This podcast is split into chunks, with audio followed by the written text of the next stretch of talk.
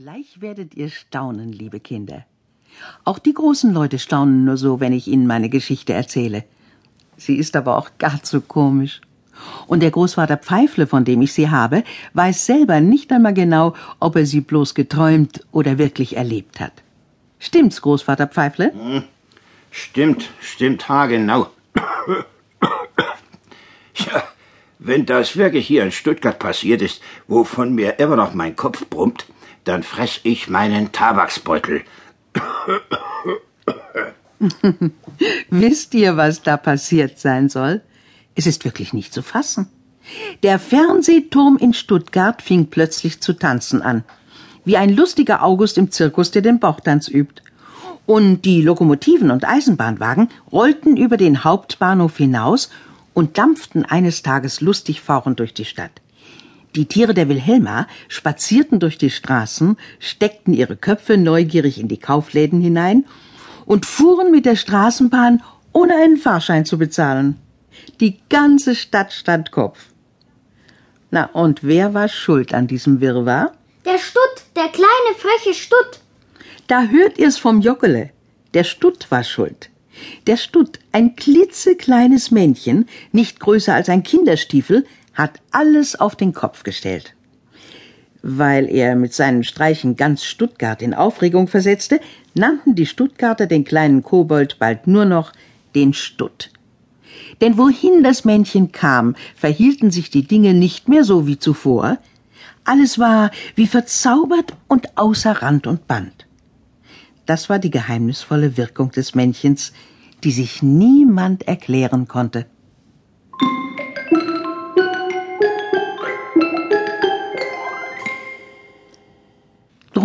Wollen wir jetzt einmal hören, wie der Jockele und sein Großvater Pfeifle dem Stutt zum ersten Mal begegnet sind. Es war an dem Tag, an dem der Jockele sieben Jahre alt wurde. Und weil so ein Geburtstag ein sehr wichtiger Tag ist, nahm Opa Pfeifle seinen Enkel mit auf den Stuttgarter Fernsehturm.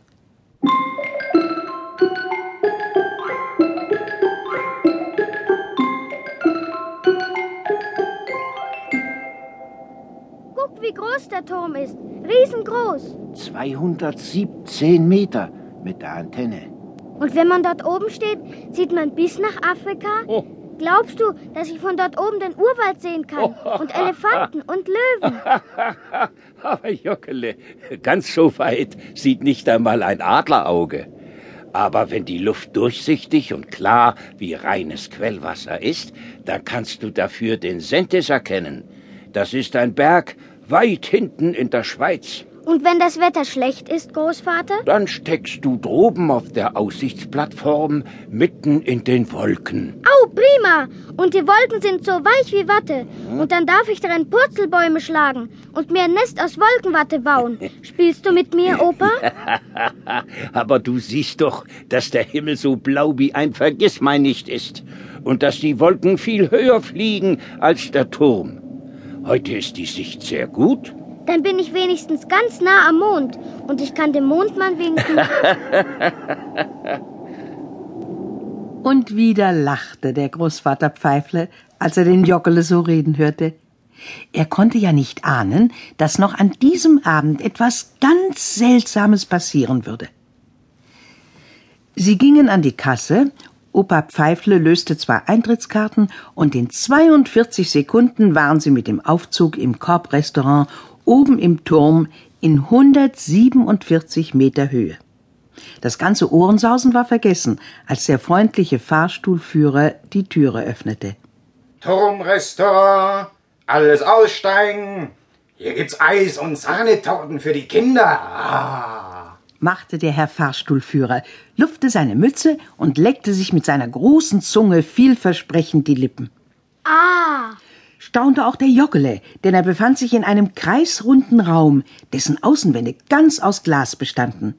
Drunten sah man die Wälder und die Stadt, und die Häuser waren noch viel kleiner als die Häuschen von Jockeles elektrischer Eisenbahn.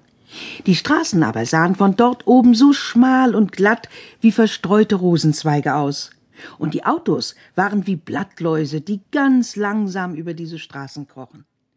ein paar Krähen,